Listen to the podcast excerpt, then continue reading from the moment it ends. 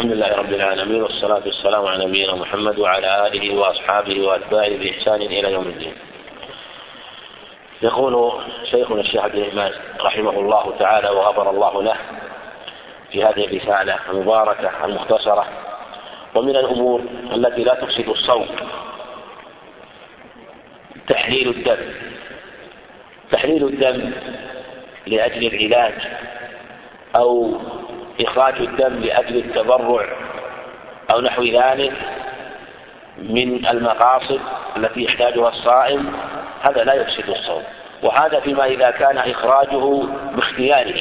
تقدم أنه إذا أخرجه إذا خرج بغير اختياره هذا لا يفطر عند الجميع ما في إشكال. إذا جرح مثلا وخرج الدم إنما إذا أخرجه باختياره كما في كلامه رحمه الله فإنه لا يفطر على الصحيح. وقد اختلف العلماء في هذه المسألة لكن الصواب أنه لا يفطر ومن ومن قال إنه يفطر الحقها بالحجامة والحجامة فيها خلاف الصحيح أيضا أن الحجامة للصائم إن احتاج إليها فلا بأس وإن لم يحتج إليها في النهار فيؤخر إلى الليل وإن احتاج في النهار واحتاج أن يحتجم فإنه لا يضر صومه على الصحيح. فالتحليل من باب أولى. فإخراج الدم أيسر إخراج الدم عن طريق التحليل أو التبرع أيسر من الحجامة في أثره على بدن الصائم. ولهذا جاء في الحديث الصحيح من حديث أبي سعيد الخدري ومن حديث أنس رضي الله عنه ومن حديث رجل من أصحاب النبي صلى الله عليه وسلم أنه رخص في الحجامة وهذا يبين أن قوله عليه الصلاة والسلام أفطر الحاكم والمحجوم منسوخ بهذا الخبر والقصد من هذا أن إخراج الدم لا بأس به وخاصة إذا كان لأجل التبرع. فلا تتردد ولا تتحرج في أن تتبرع على أخيك المسلم في نهار رمضان. إذا احتاج يعني لخشية أن يتأثر صومك فإنه لا يضر صومك ولله الحمد بل صومك صحيح وتنفع أخاك المسلم في التبرع له. وكذلك أيضا ضرب الإبر. الذي غير التي يقصد بها التغذية. ها أيضا الإبر يشير رحمه الله إلى أن الإبر التي تغرز في البدن نوعان. ما يكون من الإبر في العضل والوريد مما يقصد بها العلاج ولا يكون القصد منها التغذية فهذه لا تؤثر ولا تضر لأن الأصل صحة الصوم وهي ليست أكلا ولا شربا ولا تنبذ من الفم ولا تخرج من الأنف لأن ما لأن المدخل إلى الجوف الذي ثبتت النصوص بأنه يفطر هو ما كان من المدخل المعتاد الطبيعي وهو الفم أو ما أشبهه مما يكون نزوله منه كنزوله من جهة الفم لأنه ينزل إلى الحلق ويصل إلى المعدة وتطبخه المعدة وهو نزوله مع الأنف. ولهذا قال عليه الصلاة والسلام وبالغ في الاستنشاق إلا أن تكون صائما. فكل ما يدخل فكل ما يدخل من الجوف سواء من غير الأنف ومن غير الفم سواء كانت الحقن التي عن طريق فتحة الشرج أو كذلك عن هذه الإبر غير المغذية وكذلك القطرة التي تكون للعين فإنها كل ولو وجد طعمها ولو فرض أنه وجد طعمها فإنها لا تضر صومه. لكن لكن استثني من ذلك الإبر المغذية. وإن كانت لا تدخل من مع الفم والأنف لأنها يحصل بها مقصود الغذاء تماما ويستغني عن الطعام والشراب. وكأن الذي يستعمل الإبر المغذية كأنه آكل شارب في أنها تقوم مقام الأكل والشرب. أما إذا كانت بالعيانة فإنها لا تفطر. لكن يقول الشيخ رحمه الله لكن تأخير ذلك إلى الليل أولى وأحوط. مراعاة للخلاف مراعاة للخلاف في ذلك وأن ما وأن لأن كثيرا من العلم يرى أنها تفطر الإبر وكذلك الإبر التي تغذي الإبر عموما سواء آه، التي تكون من طريق العضل والوريد ولو كانت علاجا وكذلك إخراج الدم. كثير من العلم يرى أنها تفطر فالاحتياط أنه يؤخرها حينما لا يحتاج إليها. وكذلك هذا آه، في غير المغذية مع أن بعض العلم وهو مقتضى كلام شيخ الإسلام ابن تيمية رحمه الله في رسالته في كتابه في رسالته في الصيام رحمه الله ظاهر كلام أنه لا يرى أن الإبر تفطر مطلقا حتى ولو كانت مغذية لأنه يقول رحمه الله إنما يدخل مع الجوف من, من البدن من مسام البدن ويرشح في البدن. ولا يدخل إلى المعدة فيتطبخه المعدة فإنه لا يفطر. وظاهر كلام حتى الإبر المغذية. إلا إذا كان من الإبر المغذية التي تستعمل إبر تجري وتصل إلى الأمعاء وكأنه وتصل إلى المعدة فهذا يجري على قاعدة الفطر لكني لا أعلم كيفيتها ولا طريقتها. فالشاذ فتحصل من هذا أن هذه لا تؤثر عموما. جميع ما يستعمله في بدنه من هذه الإبر إلا ما كانت مغذية تقوم مقام غير ويشرب ويقول رحمه الله إن تيسر إلى الليل فهو أحوط لقول النبي صلى الله عليه وسلم دع ما يريبك إلى ما يريبك هذا حديث جيد رواه الترمذي ولو شاهد حي عبد الله عن عمرو وغيره عند الحاكم. حديث جيد دع ما يريبك يعني دع ما تشك فيه إلى ما لا تشك فيه. يعني من باب الاحتياط. وذلك أن الاحتياط مشروع حينما يحصل خلاف يكون فيه قوة. وقوله عليه الصلاة والسلام من اتقى الشبهات فقد استبرأ لدينه وعرضه. هذا في الصحيحين. وهذا في الصحيحين عن النعمان البشير. فيتقي الشبهات. لكن نقول اتقاء الشبهات هذا إذا كان لا حاجة إليه إذا كان ليس محتاجا أما إذا احتاج إلى إليها وتضرر بها وتضرر بعدم استعمالها في هذه الحالة نقول إنه لا بأس كما تقدم. نعم.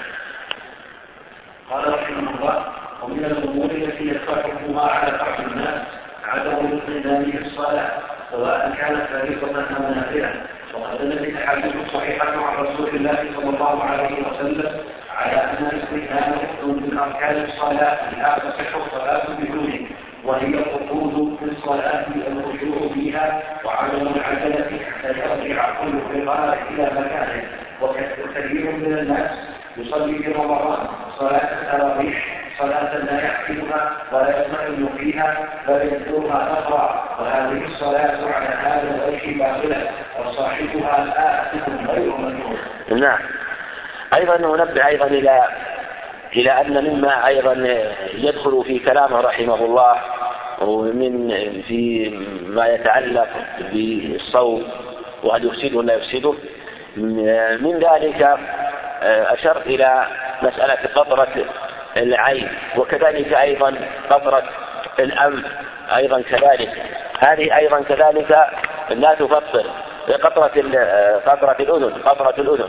أما القطرة التي في الأنف فهذه فيها تفصيل. إذا احتاج إلى قطرة في الأنف في نهار رمضان فلا بأس إذا احتاج إلى ذلك ولم يمكن التأخير فلا بأس.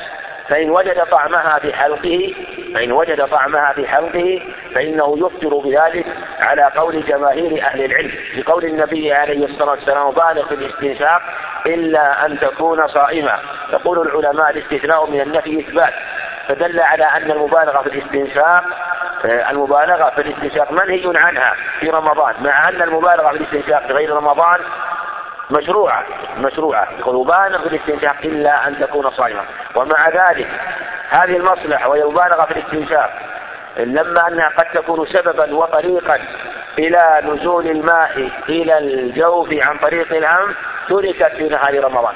وهذا هي هذه المصلحة التي تفوت يحصلها في ليل رمضان من جهة المبالغة في الاستنشاق. ونزول القطرة أو القطرة في الأنف أبلغ من المب... أبلغ أبلغ من إدخال الماء إلى خياشيمه عن طريق أبلغ من دخول الماء إلى خياشيمه. لأنها مبالغة وزيادة لأن الذي يدخل الماء إلى أنفه غايته أن يوصله إلى خياشيمه مثلا.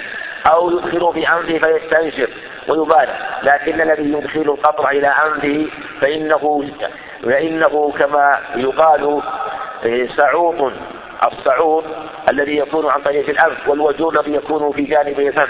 وهذا ينزل إلى داخل الأنف. فإن وجد طعمه في حلقة فإنه يفطر. وبعض أهل العلم من المعاصرين يرى أنه لا يفطر لا يفطر وأن صومه صحيح. لكن هذا هو الأقوى وهو الأظهر. ومن ذلك أيضا ما يأخذه مرضى القلب مرضى القلب من الحبوب التي توضع تحت اللسان. يكون لها أثر على القلب. هذه يقول الخبرة والأطباء إنها تذوب في الفم ويتشربها اللسان واللعاب ولا تنزل إلى الجوف فعلى هذا نقول لا تفطر لأن ما يتشربه الفم لا في حكم الخارج فكما لو وضع ماء فكما لو اغتسل وتبرد بالماء البارد فتشرب بدنه الماء وأحس بالبرودة وأحس بالنشاط وأحس ببرودة الجوف فإن البدن يتشرب عن طريق المسام وهذا لا يؤثر. وذلك أن الفم في حكم الخارج فلو أن إنسان تمضمض بالماء فمجه فلا بأس ولو بقي شيء من الماء لأنك حينما تتمضمض بالماء وتمج الماء فلا شك أنه يبقى أثر من الماء ولا يلزم أن تنفش أن تنشف فمك ولا أن تجمع ريقك وأن تبزقه لا يلزم كذلك مع أنه بقي شيء من أثر الماء. وهذا يتشربه الفم وينزل فهذه فهذه الحبوب أو هذه الحبة التي توضع بصغر حجمها ولأنها في مكان واحد لا تتفرق في الفم كله هي أيسر من الماء الذي يكون في جميع الفم وتتمضمض به وتغسل به فمك فإنه تشربه فإن تشرب الفم له ودخوله في الجسد أعظم من تشربه لهذه الحبة اليسيرة التي لا تنزل جوف على هذا هي لا تفطر ولهذا كما تقدم فإن الفم في حكم الظاهر. وجعل مع الوجه. والله عز وجل لما قال فاغسلوا وجوهكم بين النبي عليه الصلاة والسلام أن الفم والأنف من الوجه. الفم والأنف من الوجه. والصائم لو أنه تذوق الطعام لا يضره. ومجه فإذا مج مثلا آه، مرقة كفى ولا يلزمه مثلا أن ينشف فمه أو أن يغسل فمه من أثر المرق ولو تشربه آه، فمه. فهذا يبين أنه لا لا يضر الصائم ومن ذلك أيضا القطرة على الصحيح في الأذن قطرة في الأذن فإنها لا تؤثر. وأهل الطب يقولون لا منفذ بين قناة الأذن وبين الجوف ليس هنالك منفذ.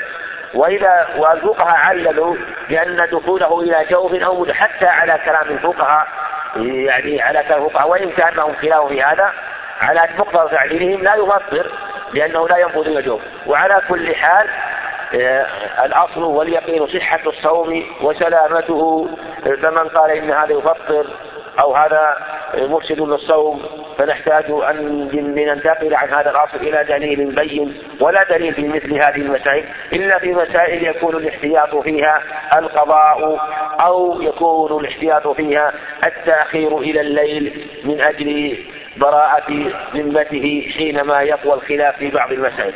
يقول رحمه الله ومن الأمور التي يخفى حكمها على بعض الناس عدم الاطمئنان في الصلاة. سواء كانت فريضة أو نافلة. وهذا لا شك ابتلي به كثير من المسلمين اليوم. سواء كانت الصلاة فرادى أو جماعة فإنه يحصل عدم الاطمئنان فيها. والاطمئنان بمعنى أن يؤدي الواجب في كل ركن. هذا ركن في الصلاة ركن في الصلاة. يقول عليه الصلاة والسلام في حديث مسيء صلاته في حديث هريرة عند السبعة كذلك في حديث رفاعة بن رافع عند أبي داود من طرق بإسناد صحيح. قال أمره عليه الصلاة والسلام أن يقوم إلى الصلاة. قال واركع حتى تطمئن راكعا. وارفع حتى تعتدل قائما اللفظ الآخر عند الماجه حتى تطمئن قائما واسجد حتى تطمئن ساجدا. وارفع حتى تطمئن جالسا. ثم اسجد حتى تطمئن ساجدا. فكله يدل على وجوب الاطمئنان وأنه ركن في الصلاة. لكن بما يحصل الاطمئنان. لو قال قائل مثلا بما يحصل الاطمئنان. نقول الاطمئنان يحصل في الصلاة بأداء الواجب. فأنت حينما تركع تقول سبحان ربي العظيم. إذا قلت سبحان ربي العظيم حصل اطمئنان لأنه لو رفع عمدا قبل تمام هذه الجملة بطلت صلاته لأنه ترك واجبا. لأنه واجب. ومن ترك واجبا عمدا بطلت صلاته بطلت صلاته. ولهذا يحصل اطمئنان بقولك سبحان ربي العظيم. في الركوع سبحان ربي الأعلى في السجود وهكذا في القيام بقراءة الفاتحة وتامة لأنها هي الواجب في القيام سواء كانت فريضة أو نافلة وثبت في صحيح البخاري أن حذيفة رضي الله عنه رأى رجلا ينظر صلاته لا يتم ركوعها ولا سجودها. قال له رضي الله عنه لو مت لمت على غير الفطرة التي فطر الله عليها محمدا صلى الله عليه وسلم. وقد دلت الأحاديث الصحيحة عن رسول الله صلى عن رسول الله صلى الله عليه وسلم على أن الاطمئنان ركن من أركان الصلاة لا تصح لا تصح الصلاة بدونه كما تقدم في حديث موسى صلاته وهي الركون في الصلاة. يعني تركض أعضاؤه وتطمئن والخشوع فيها وعدم العجلة حتى يرجع كل فقار إلى مكانه. وهذا ثبت في الحديث أيضا حديث عند أحمد وغيره باسناد صحيح حتى يعود حتى ترجع العظام حتى ترجع. في حديث أبي حميد حتى عاد كل فقار إلى مكان عند أبي داود. وجاء هذا المعنى أيضا في احاديث صحيحه عن ابن مسعود رضي الله عنه عن السنن لا تجزئ صلاة صلاة أحد حتى يقيم الركوع والسجود أو لا تجزئ صلاة الرجل لا يقيم صلبه في الركوع ولا في السجود. وجاء في معناه أحد عن المعبد وعدة أخبار قال لا تجزئ. أو لا تجزئ يدل على أنها لا تصح. وكثير من الناس يصلي في رمضان صلاة التراويح صلاة لا يعقلها. فينصرف منها ولم يكتب له منها شيء. كما في حديث عمار بن ياسر عند أبي داود وغيره بسند جيد إن الرجل يصلي من صلاته ولم يكتب له إلا نصفها إلا ثلثها إلا ربعها إلا خمسها إلا سدسها إلا سبوعها إلا ثمنها إلا تسعها إلا عشرها. يعني أنه ليس له من صلاة إلا العشر وربما انصرف ولم يكتب له من صلاته شيء. والشيخ رحمه الله ذكر هذا البحث في الصلاة لارتباطه بصلاة التراويح وإن كثيرا من الناس لا يعتني بصلاة التراويح في رمضان. وكذلك أيضا لأهمية الموضوع في رمضان من جهة أداء الصلوات التي هي من أجل الأعمال. ولأن رمضان بصومه وصلاته وقيامه ميزان العمل في العام. فمن استقام ميزانه في شهره استقامت استقام ميزانه في سنته. وميزانك في سنتك رمضان. ومن استقام ميزانه في أسبوعه استقام ميزانه. ومن استقام ميزانه في أسبوعه استقام ميزانه في شهره. وفي أسبوعه وهو الجمعة. الجمعة هي ميزان صلاتك. هي ميزان صلاتك في سائر الأيام. وكذلك الفجر ميزان صلاتك في اليوم. فمن استقام ميزانه فيها وأداها إن كان من الرجال مع الجماعة وإن كان وإن كانت المرأة أتتها في بيتها في الوقت محافظة عليها استقام ميزانها في يومها. فمن طفف طفف له ومن وفى استوفى أجره كاملا عند الله يوم القيامة. صلاة كثير من كثير من الناس صلي في رمضان صلاة التراويح صلاة لا يعقلها ولا يطمئن بها بل ينقرها نقرا. يشبه صلاة المنافقين. بمعنى أنه يسرع في ركوعه وفي سجوده. يكون كالجائع الذي يأكل التمرة والتمرتين لا تغنيان منه شيئا. لا تغنيان منه شيئا. ولا يستفيد كذلك لا يستفيد من صلاته. ولا يحصل المقصود منها. في الحديث الصحيح في حديث أنس رضي الله عنه أنه عليه الصلاة والسلام قال تلك صلاة المنافق. عند أبي داود قال كررها ثلاثة تلك صلاة المنافق. تلك صلاة المنافق. تلك صلاة المنافق. ينظرها يرقب الشمس حتى إذا كانت بين قرني شيطان. قام فنقر أربعا لا يذكر الله فيها إلا قليلا. نقرها. مثل ما ينظر الديك أو مثل ما ينظر بعض الطيور الحد ينقرها ومثل ما جاء في حديث أبي هريرة عند أحمد وغيره نهى عن نقر الغراب. هكذا ينقر يعني يخفض ويرفع. ومثل هذه الصلاة لا تصح إذا كانت على هذه الصفة. وهذه الصلاة كما قال وهذا وقد نبه إليه شيء. وهذه الصلاة على هذا الوجه باطلة وصاحبها آثم غير مأجور. فليست المسألة أنه تبرأ ذمته أنه تجزئ. لا لا تجزئ. فضلا عن أنه آثم لأنه ارتكب أمرا محرما وهو نقرها. ولزم عنه ترك أمر واجب وهو أداء الصلاة نعم قال رحمه الله ومن الأمور التي قد يخفى حكمها على بعض الناس بعضهم أن التراويح لا يجوز نقصها عن عشرين ركعة وظن بعضهم أنه لا يجوز أن يزاد فيها على إحدى عشرة ركعة أو ثلاث عشرة ركعة وهذا كله ظن في غير محله بل هو خطأ مخالف للأدلة. نعم. يقول رحمه الله تعالى ومن الأمور التي قد يخفى حكمه على الناس ظن بعضهم أن التراويح والتراويح في رمضان سميت التراويح لأنهم كانوا يرتاحون بين كل تسليمتين ولأنهم كان لأن السلف رحمة الله عليهم كانوا يطيلون القيام جدا فإذا صلوا تسليمتين تروحوا بينها يروحون فيها أقدامهم فإذا نشطوا قاموا وصلوا. وركع صلوا كذلك. فالتراويح آه، ظن بعضهم أن أن لا يجوز نقصها عن عشرين ركعة. وظن بعضهم لا يجوز أن يزاد فيها على إحدى عشرة ركعة أو ثلاث عشرة ركعة. قال رحمه هذا كله ظن في غير محله بل هو خطأ مخالف للأدلة. المعنى أنه لا بأس من أن تنقصها عن عشرين. ولا بأس أن تزيد على عشرين كما سيأتي أيضا في كلامه رحمه الله وليس فيها حد محدود عن النبي عليه الصلاة والسلام ومن قال لا يجوز نقصها نقول من أين هذا؟ هل أتيت به عن النبي صلى الله عليه وسلم؟ هل لك في ذلك دليل يدل على ذلك؟ وكذلك قول من قال لا يجوز أن يزاد فيه على إحدى عشرة ركعة بالحديث المروي أنه عليه الصلاة والسلام تقول عائشة ما صلى رسول الله صلى الله عليه وسلم أو في رمضان غير ما زاد رسول الله صلى الله عليه وسلم في رمضان على إحدى عشرة ركعة. سيأتي بيانه سيأتي بيانه أن هذا هو الأغلب من أحواله أنه ربما زاد على إحدى عشرة عليه الصلاة والسلام وأطلق صلاة الليل. ولهذا بين الشيخ أنه ظن في غير محله بل هو مخالف للأدلة وأن صلاة الليل لا حد لها. نعم. وقد ثبت الأحاديث الصحيحة عن رسول الله صلى الله عليه وسلم على أن صلاة الليل موسع فيها فليس فيها حد محدود لا تجوز مخالفته بل ثبت عنه صلى الله عليه وسلم أنه كان يصلي من الليل إحدى عشرة ركعة وربما صلى ثلاث عشرة ركعة وربما صلى أقل من ذلك في رمضان وفي غيره. ولما سئل صلى الله عليه وسلم عن صلاة الليل قال مثنى مثنى فإذا خشي أحدكم الصبح صلى ركعة واحدة توتر له ما قد صلى متفق على صحته. نعم.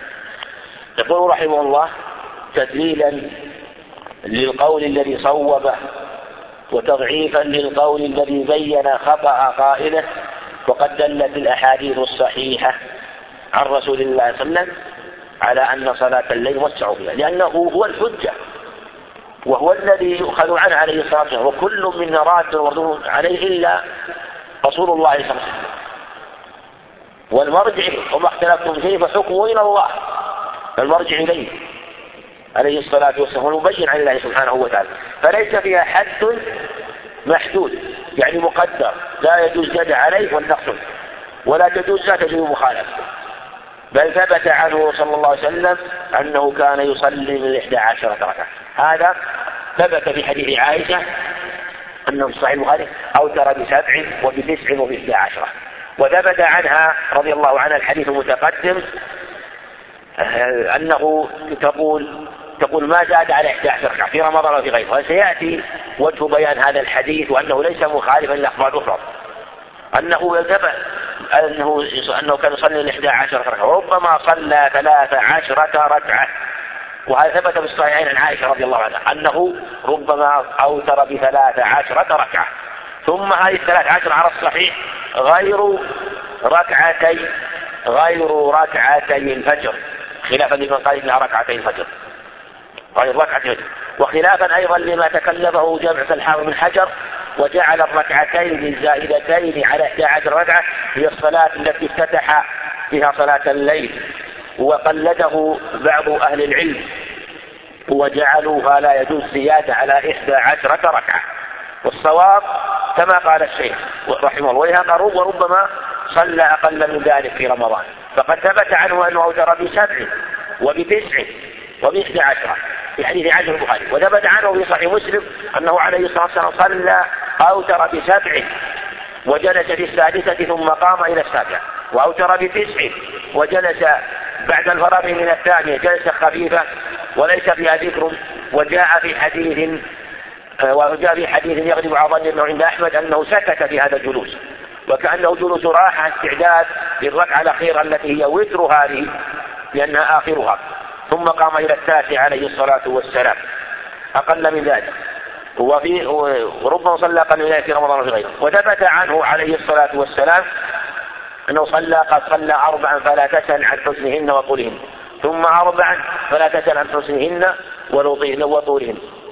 يعني أنه ثم بعد ذلك ثم صلى, صلى ثلاث ركعات عليه الصلاة والسلام. فكانت صلاته منوعة. ولما سئل ولما سئل عن صلاة الليل قال مثنى مثنى فإذا خشي أحدكم الصبح صلى ركعة واحدة توتر له ما صلى. هذا الحديث اختصر رحمه الله مطول أو أو له سبب. من حديث ابن عمر رضي الله عنه وأنه جاءه رجل أعرابي يسأله عن صلاة الليل. قال عليه الصلاة والسلام صلاة الليل مثنى مثنى فإذا خشي أحدكم الصبح صلى ركعة واحدة توتر له ما قد صلى. معنى مثنى مثنى أي تصلي؟ نعم ركعتين ركعة تسلم من كل ركعتين. تسلم من كل ركعتين. وهذا رجل أعرابي من أقحاح العرب. سمع النبي عليه الصلاة والسلام يقول صلاة الليل مثنى مثنى ولم يقل له ولم يحد له حد. يعني لو مهما صليت مثنى مثنى ومثنى ومثنى ومثنى وهذا إطلاق له فالمعنى ولو صلى مئة تسليمة. مهما ما دام أنها صلاة أداها آه، على الوجه المشروع اطمأن بها يسلم ما شاء ينظر ما هو أصلح لقلبه وأجمع لنفسه. وثبت في الصحيحين من حديث عائشة من حديث ابن عباس رضي الله عنهما أنه عليه الصلاة أنه بات في بيت خالته ميمونة وأن النبي عليه الصلاة والسلام بات في طولها وبات هو في عرضها معه ثم لما كان بعد نصف الليل أو قبله بقليل قام إلى إلى القربة ثم عليه ثم أخذ صب الماء ثم توضأ عليه الصلاة والسلام وكان ابن عباس يصنع ما صنع ثم قام يصلي فقال فقال فصلى ركعتين ثم ركعتين ثم ركعتين ثم ركعتين ثم ركعتين ثم ركعتين ثم أوتر ثلاث عشرة ركعة. وفي صحيح مسلم من حديث زيد بن خالد الجهني أنه أنه عليه الصلاة والسلام صلى ركعتين خفيفتين ثم ركعتين طويلتين طويلتين ثم ركعتين طويلتين طويلتين طويلتين ثم صلى ركعتين طويلتين اللتين قبلهما ثم ركعتين طويلتين ثم حتى ذكر ست ست تسليمات ثم قال ثم أوتر. ثلاث عشرة ركعة ثلاث عشرة ركعة وكان عليه الصلاة والسلام يفتتح صلاته بتسليمتين خفيفتين كما في صحيح مسلم. في صحيح مسلم من حديث هريرة رضي الله عنه عليه الصلاة والسلام قال إذا صلى أحدكم صلاة الليل أو إذا استفتح إذا قام من الليل فليصلي ركعتين خفيفتين. فهاتان الركعتان حتى تأنس النفس وتجم لأنه أول ما يقوم من الليل ربما شق عليه يطيل فيصلي ركعتين خفيفتين يستعد لصلاة الليل وحتى تأنس نفسه ويجم فؤاده ثم بعد ذلك لا بأس أن يطيل. فهذه الأخبار وما جري معناها تدل على أن الصلاة لا حد فيها في صلاة الليل. وكانت سنته عليه الصلاة والسلام على التوسيع وهذه القاعدة في النوافل ولم يأتي شيء بحد محدود. وكما تقدمت في الأخبار الصحيحة. حديث عائشة رضي الله عنها الذي احتج بمن احتج أنه ما زاد في رمضان ولا في غير 11 ركعة هذا من قولها رضي الله عنها وليس من قول النبي عليه الصلاة والسلام.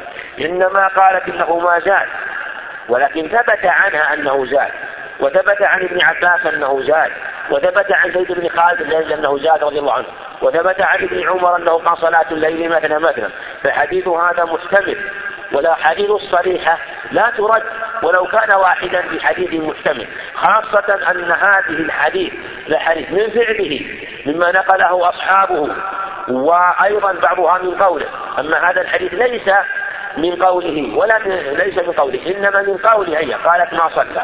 ثم هي قد يكون المراد إما أنها نسيت رضي الله عنها أو أنها أخبرت عن بعض أحواله بأن لها ليلة في أول الأمر ليس لها إلا ليلة واحدة.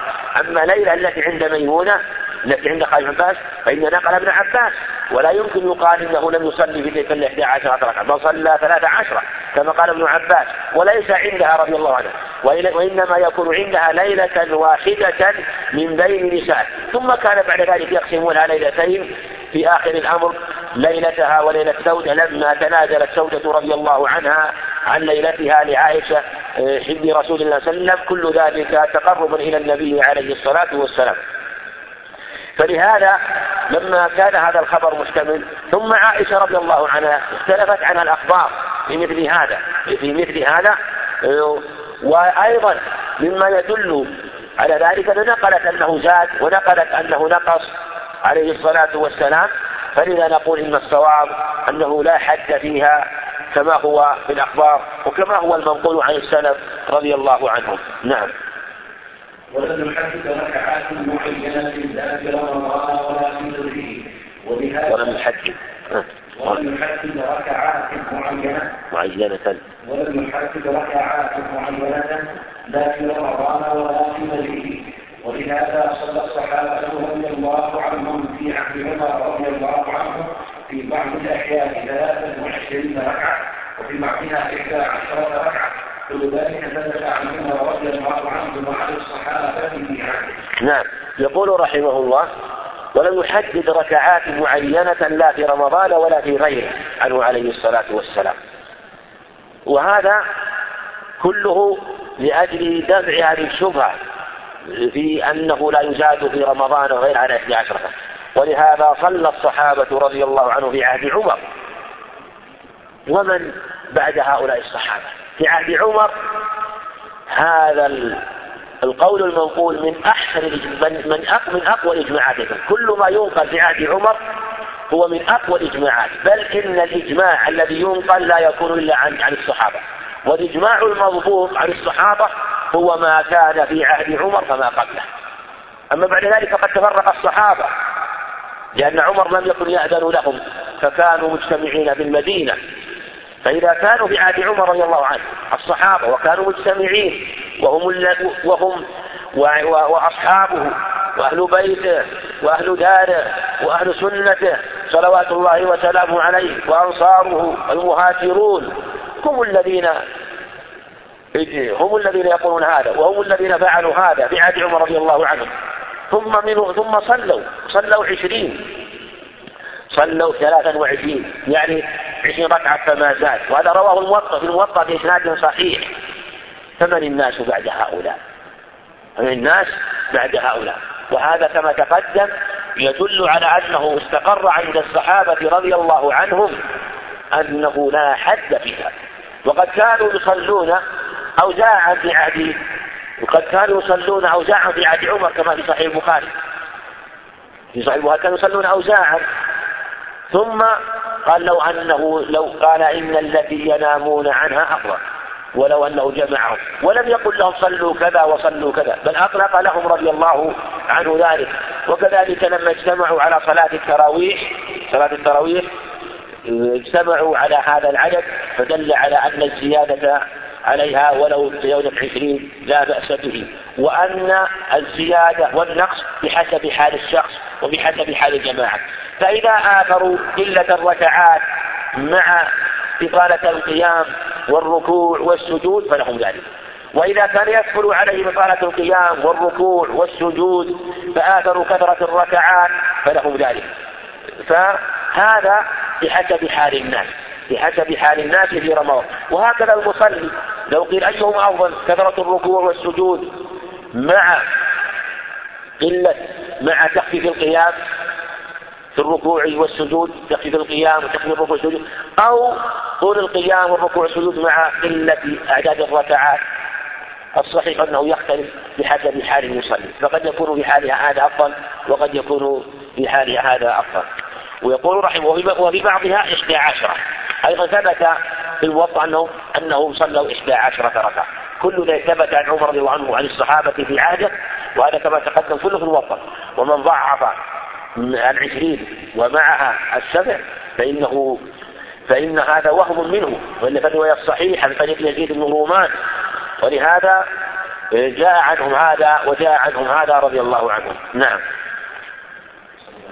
قال رحمه الله وكان بعض السلف يصلي في رمضان ستا وثلاثين ركعة ويوتر في ثلاث وبعضهم يصلي إحدى وأربعين. ذكر ذلك عنه شيخ الإسلام ابن تيمية رحمه الله. وغيره من العلم كما ذكر رحمه الله عليه كما ذكر رحمة الله عليه أن الأمر في ذلك واسع وذكر أيضا أن الأفضل لمن أقام القراءة والركوع والسجود أن يقلل العدد ومن حصل القراءة والركوع والسجود زاد في العدد. هذا معنى كلامه كلامه رحمه الله. نعم. وكان بعض السلف يقول رحمه الله كان بعض السلف رمضان يصلي 36 ركعة ويوتر بها هذا نقل. وذلك أنهم يعلمون أنه لا حد فيها. ورأوا كثرة الركوع والسجود مع تخفيف القيام. وبعض يصلي 41 وهذا وهذا ذكره أيضا ذكره بعض العلم ولعله ذكره ابن رجب أيضا في لطائف المعارف. وكذلك ذكر ذلك عنه شيخ الإسلام ابن تيمية رحمه الله. وغيره من العلم كما ذكر رحمه الله عليه رحمه الله رحمه الله عليه أن الأمر في ذلك واسع. لماذا؟ لأن السنة وسعت فنحن يقول رحمه واسع لأن السنة وسعت في ذلك. ولم تغير. كما تقدم في إطلاق الأدلة. وذكر أيضا أن الأفضل لمن أطال القراءة والركوع والسجود أن يقلل العدد.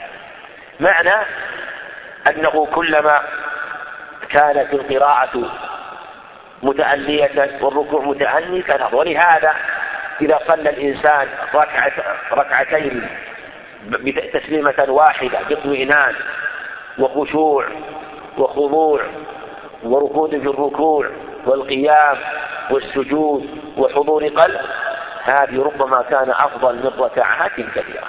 والنبي عليه الصلاة والسلام ثبت عنه من حديث في عدة أخبار من حديث حذيفة رضي الله عنه أنه قام وصلى وقرأ البقرة ثم النساء ثم آل عمران كما صحيح مسلم. وفي لفظ أنه قرأ المائدة والأنعام.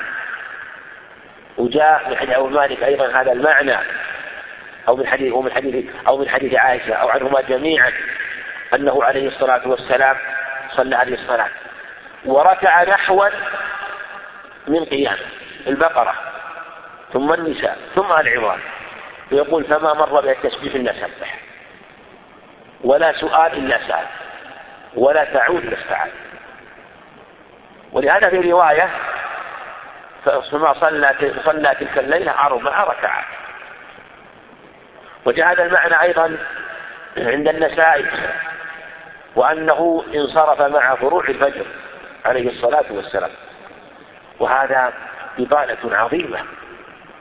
ولهذا لو أن إنسان قرأ سورة واحدة من القرآن بتدبر وتأني هي أفضل ممن سرد القرآن كله وختمه بلا تدبر ولا هذا مما ينبه له أيضا في قراءة القرآن لو أن إنسان جعل يقرأ القرآن ويتأنى ويتدبر ويتأمل لأن العبرة من القراءة هو التدبر. كتاب أنزلناه إليك مبارك ليتدبروا آياته وليتذكر أولو التدبر والتذكر أولو الألباب أولو العقول. أفلا يتدبرون القرآن أم على قلوب أقفالها هذا هو المقصود التدبر والتفكر. فلو أنه قرأ قراءة مطمئنة بتأني يقف عند الآية يكررها. النبي عليه الصلاة والسلام في حديث عند عند النسائي وجعل يردد آية في الليل كله. إن تعذبهم فإنه عبادك وإن تغفر له فإنك أنت العزيز الحكيم. جعل يرددها عليه الصلاة والسلام. كثيرا. هذا هو المقصود. ولهذا كما قال رحمه الله ونقل عن شيخ الإسلام أن الافضل يطال القراءة والركوع أن يقلل العدد ومن خفض القراءة والركوع والسجود زاد في العدد هذا معنى كلامه رحمه الله. ولهذا يعني حينما يأتينا شخص مثلا يصلي إحدى عشرة ركعة ينقرها نقرا ويزعم أنه هو السنة عن النبي عليه الصلاة والسلام نقول هذا لا هذا لا ليست هي السنة. لا. ويقول وآخر مثلا صلى صلاة متأنية مطمئنة أو ثم زاد عليها أو نقص صلاته أفضل من صلاة الذي يزعم أنه صلى أنه على السنة وليس كذلك. النبي حينما صلى حينما كان يصلي كان يطمئن في قيامه في ركوعه وفي سجود صلوات الله وسلامه عليه. نعم. ومن تأمل سنته صلى الله عليه وسلم علم أن الأفضل في هذا كله هو صلاة إحدى عشرة ركعة أو ثلاث عشرة ركعة في رمضان وغيره. لكون ذلك هو الموافق لفعل النبي صلى الله عليه وسلم في غالب أحواله ولأنه أرغب بالمصلين وأقرب من الخشوع والطمأنينة ومن زاد فلا حرج ولا كراهية كما سبق. بلا شك. ولو أن الناس ولو أن الناس المساجد فعلوا هذا كان خيرا عظيما وكثيرا لكن الناس يضعفون اليوم. عن مثل هذا. كما ذكر رحمه الله أن السنة المنقولة عنه أنه ثلاثة عشر أو إحدى عشر ركعة. لكن هو أذن عليه الصلاة والسلام. ومن صلى إحدى عشره أو ثلاثة عشره فهو على خير وافق السنة. يعني وافق سنة سنته من جهة الفعل. وافقه بسنة عليه عليه الصلاة والسلام. وإن زاد فلا بأس. ولهذا قالوا تأمل سنته صلى الله عليه وسلم. يعني فيما نقل عنه في حديث عائشة. في حديث ابن عباس وحديث عائشة الآخر علم أن الأفضل في هذا كله هو صلاة 11 ركعة كما في حديث عائشة أو 13 ركعة في في رمضان كما في حديث ابن عباس وعائشة الآخر كذلك حديث زيد بن خالد الجهني وغيره وغيره لكون ذلك هو الموافق لفعل النبي صلى الله عليه وسلم. والرسول عليه عليه الصلاة والسلام قال صلوا كما رأيتموني أصلي. في غالب احواله ولهذا ربما نقص فصلى سبع تسع أو سبع كما تقدم. ولأنه أرفق بالمصلين وأقرب إلى الخشوع والطمأنينة. ومن زاد فلا حرج ولا كراهية كما سبق نقله في سنته عليه الصلاة والسلام. نعم. والافضل لمن صلى مع الإمام في قيام رمضان أن لا ينصرف إلا مع الإمام لقول النبي صلى الله عليه وسلم إن الرجل إذا قام مع الإمام حتى ينصرف كتب الله له. نعم. وهذا هو المشروع. إنه صلى مع الإمام في قيام رمضان أن يكمل الصلاة معه ولا ينصرف. وإن كان ليس بواجب لكن فضل عظيم بقاؤه معه. إلا لا ينصرف إلا معه يعني يكمل صلاته حتى يفرغ منها من صلاة الوتر. لأن النبي عليه الصلاة والسلام قال إن الرجل إذا قام يعني حتى ينصرف كتب له قيام ليلة. هذا في حديث أبي ذر عند أهل السنن بإسناد صحيح. وهو طويل وأنهم صلوا مع النبي عليه الصلاة والسلام في الليلة في في الليلة الأخيرة التي صلى بهم قال حتى خشينا أن يفوتنا الفلاح. يعني صلوا معه عليه الصلاة والسلام إلى قريب من وقت السحور. ثم قال لهم عليه الصلاة والسلام إن الرجل إذا صلى مع الإمام حتى ينصرف أو إن أحدهم يصلى حتى ينصرف كتب له قيام ليلة. مع أنه يكتب له ذلك إذا صلى العشاء والفجر. كما قال عليه الصلاة والسلام من صلى العشاء في جماعة فكان من صلى العشاء مع الإمام فكأن في جماعة فكأنما قام نصف الليل ومن صلى الفجر فكأنما قام الليل كله. قيل إن المعنى ليلة ونصف. لكن الصواب أنه يعني ليلة آه، واحدة لصلاة الفجر لصلاة العشاء والفجر. فسره رواية الترمذي من صلى العشاء والفجر كتب له قيام ليلة. فعلى هذا من صلى العشاء والفجر في رمضان وصلى التراويح كتب له قيام ليلتين. ليلة بصلاته العشاء والفجر وليلة أخرى بصلاته التراويح وهذا ثبت أيضا في حديث أبي اليسر. هذا المعنى ثبت في حديث أبي اليسر في حديث عند أحمد أنه قال من قام مع إمامه من قام مع إمامه حتى ينصرف كتب له قيام ليلة. وهذا فضل عظيم فضل عظيم.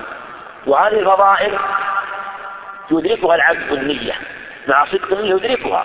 لو أنه نوى ذلك لكن فاته العمل. لو كان من نيته أن يقوم لكن فاته كتب الله له ما نوى. كما في حديث أبي ذر حديث عائشة رضي الله عنها عند النسائي أنه عليه الصلاة والسلام قال من أوى إلى فراشه ومن نيته أن يقوم فغلبت عيناه كتب الله له ما نوى وكان نومه عليه صدقة. نعم.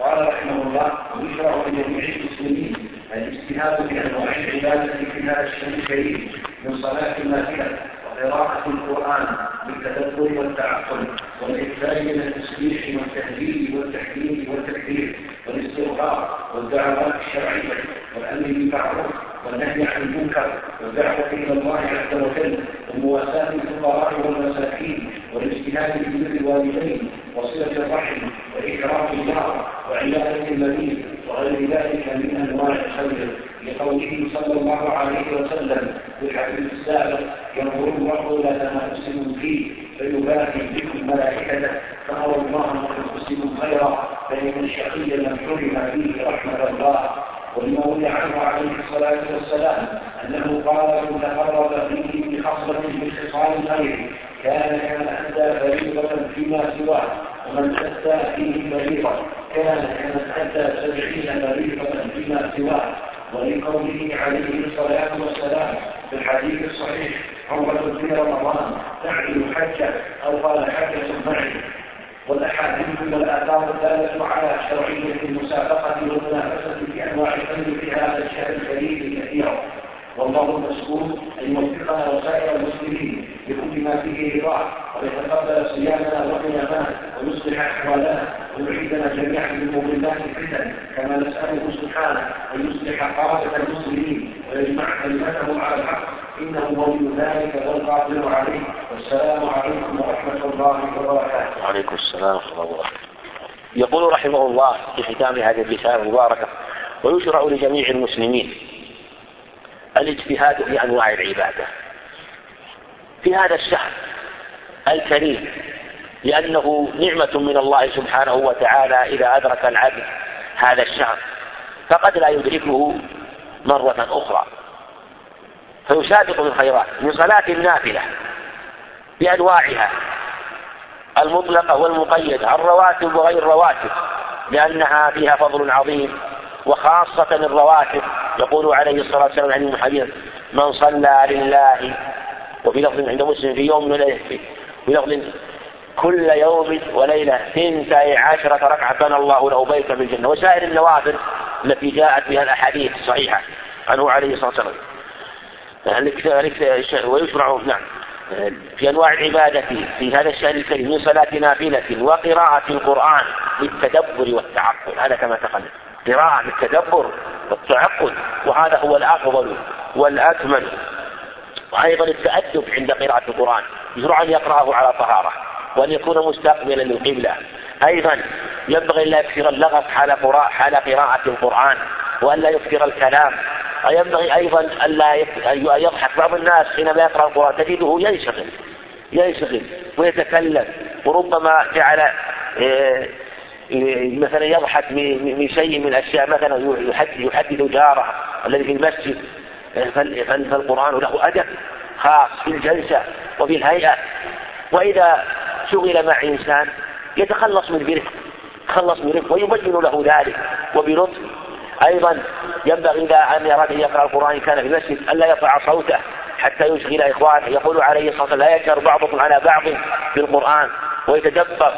ويجتهد في تحقيق الحروف وإخراجها حتى يحصل له الأجر في كل حرف من من كل حرف من القرآن. حال القراءة.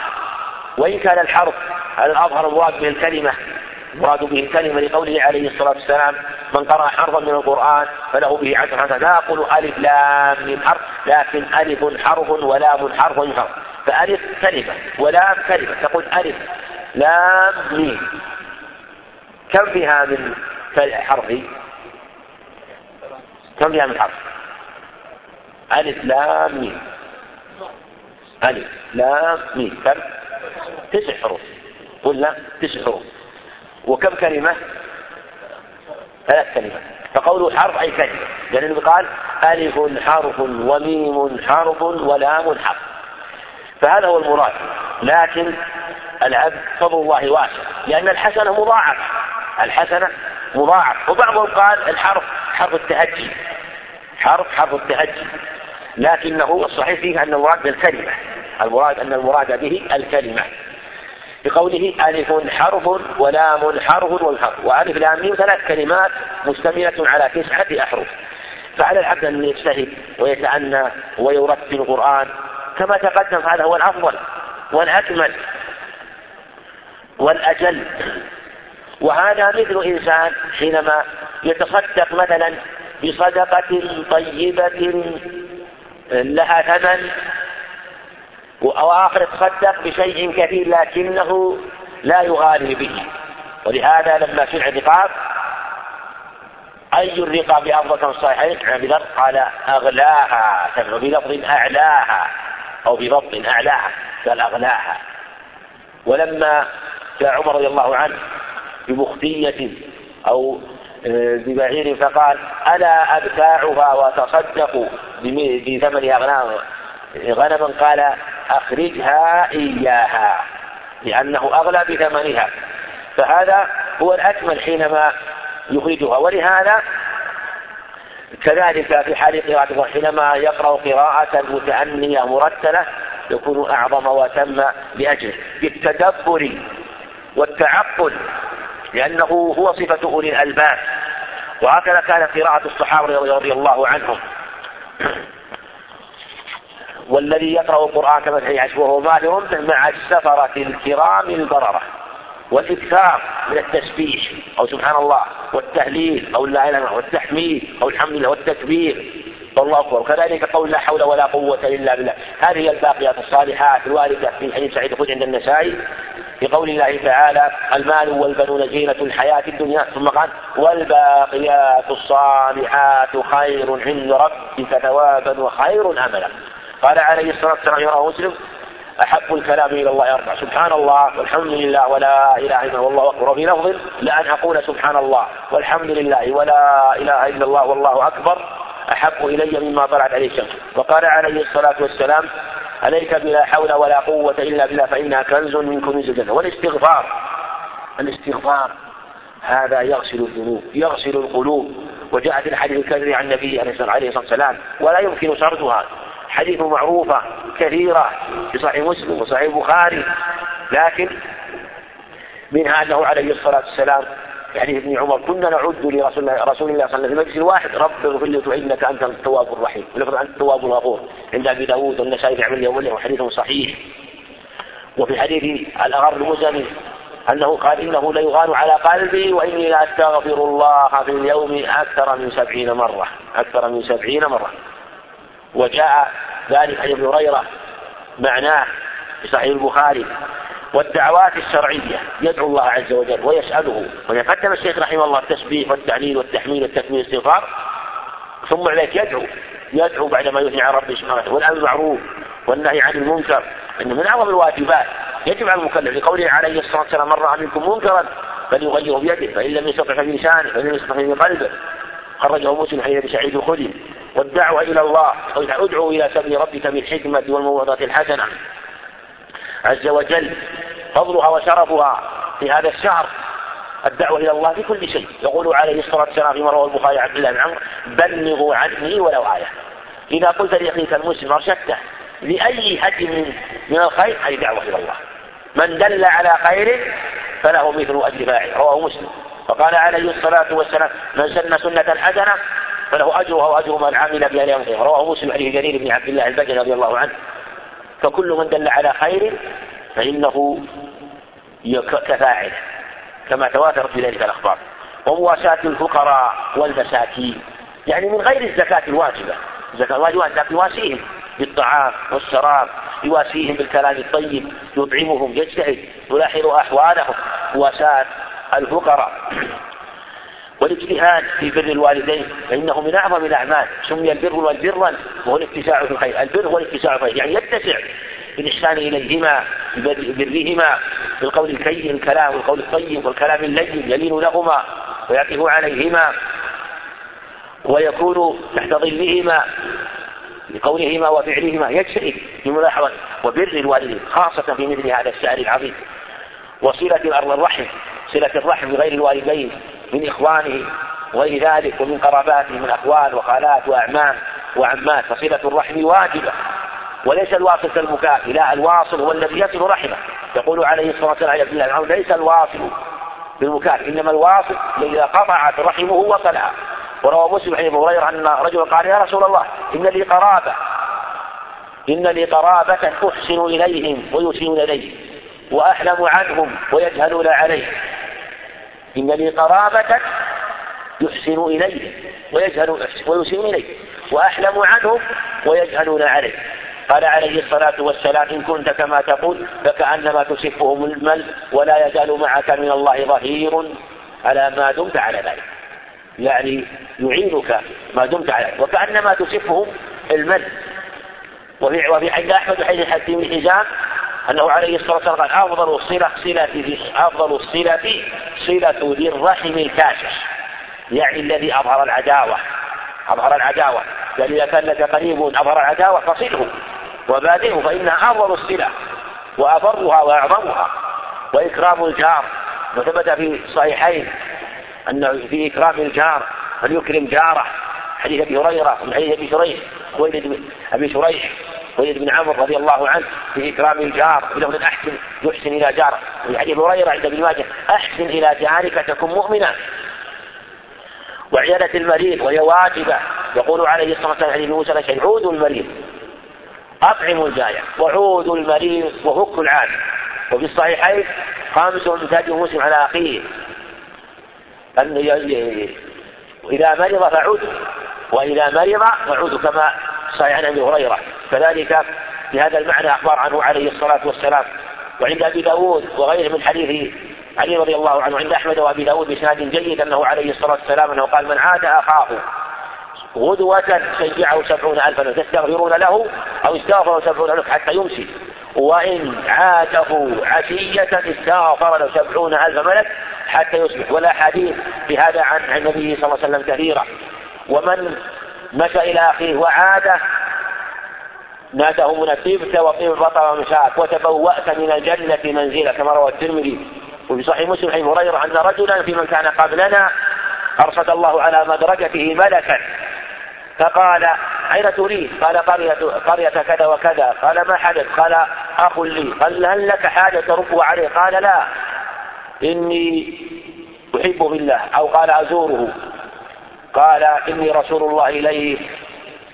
أن الله قد غفر لك أو أدخلك الجنة بزيارة أخيه. فكيف إذا كانت زيارته عيادة له؟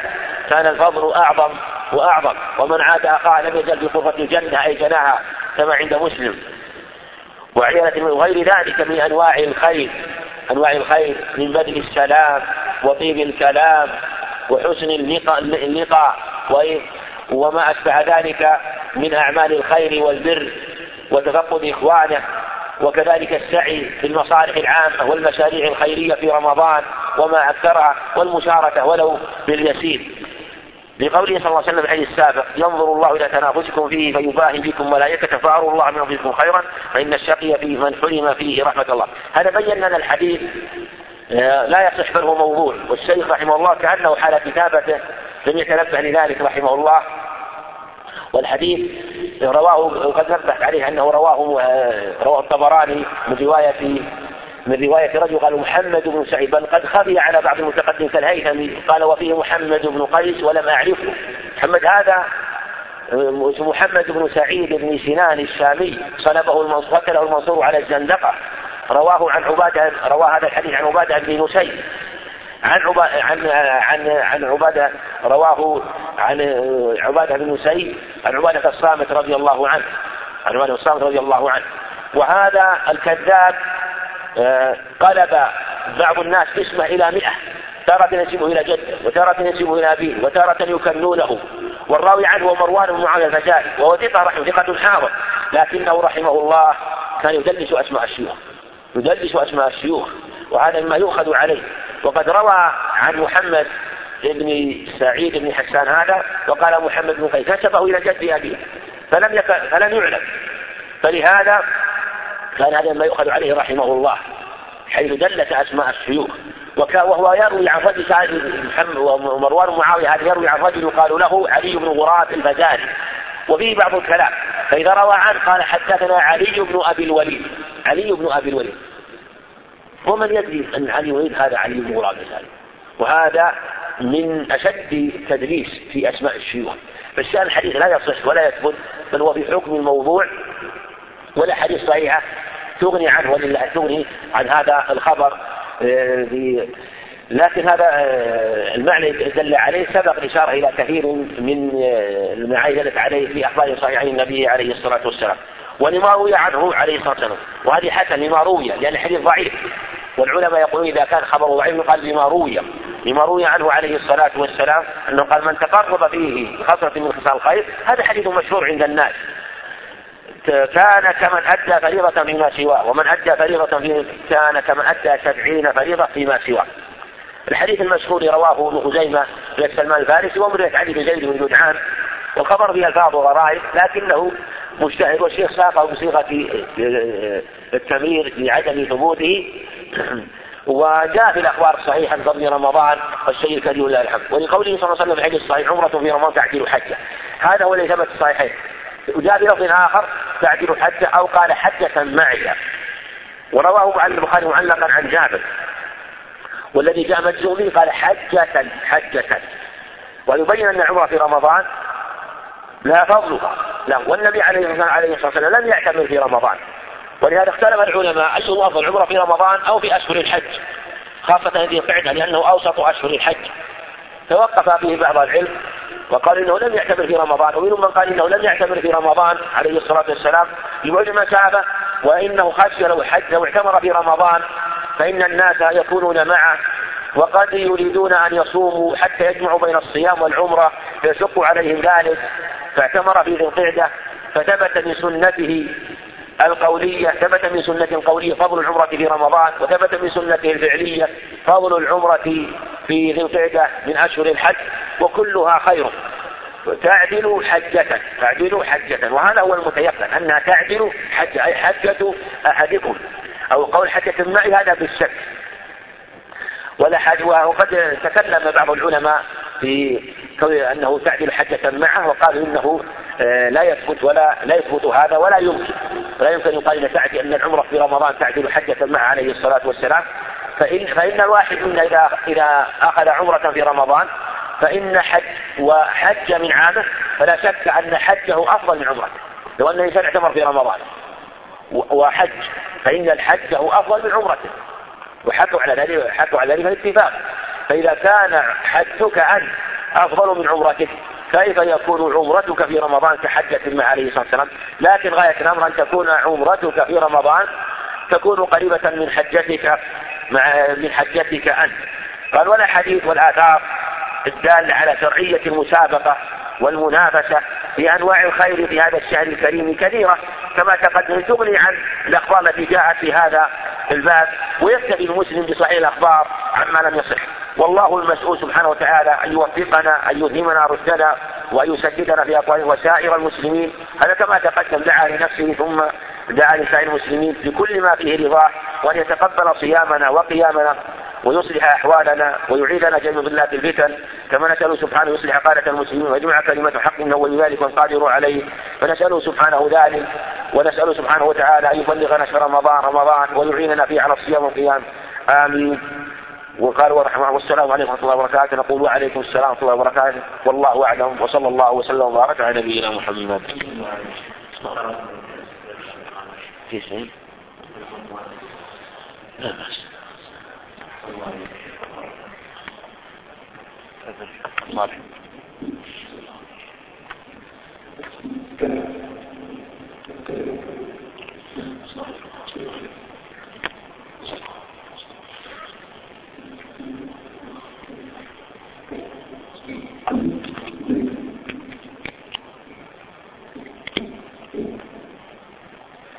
الله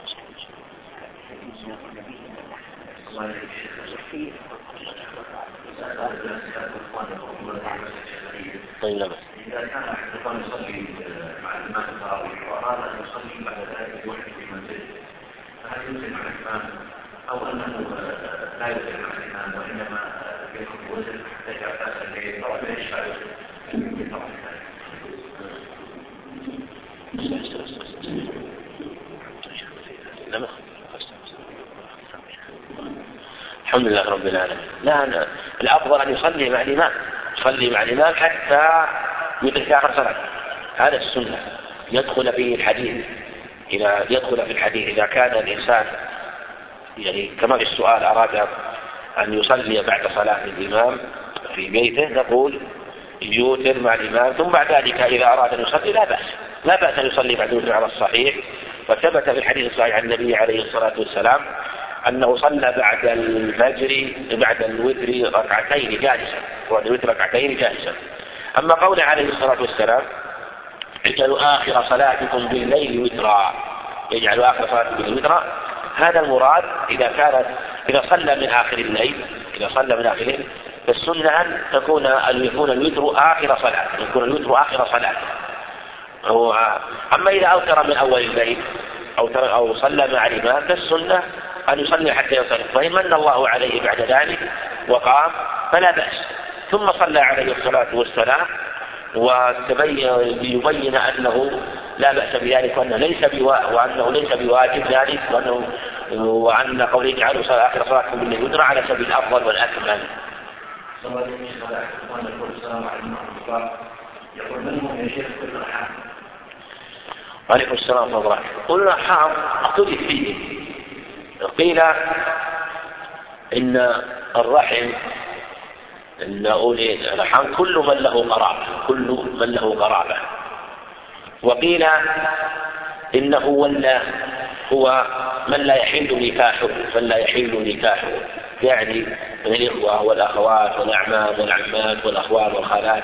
وعلى هذا يخرج أبناء أولاد العم وأولاد الخال وأولاد الخال وأولاد العمات وأولاد الخالات. وهذا ضعيف والأظهر والله أعلم أنه يشمل كل القرابة هذا هو الأقرب لكن درجته في الصلة تختلف. فقرابة الصلب من الآباء والأمهات والأولاد من البنين والبنات أولى بالصلة بغيره ثم بعد ذلك يليهم كل بحسب درجة الأدلة صدقة بعد السن صدقة وعلى الرحم صدقة وصلة. ولقوله إن لي قرابة أصلهم وآية وأحسن إليهم ويحسن إليهم وأحلم عنهم ويفعلون عليه الحديث. تقدم. إن لي قرابة ولم يستفسر عليه الصلاة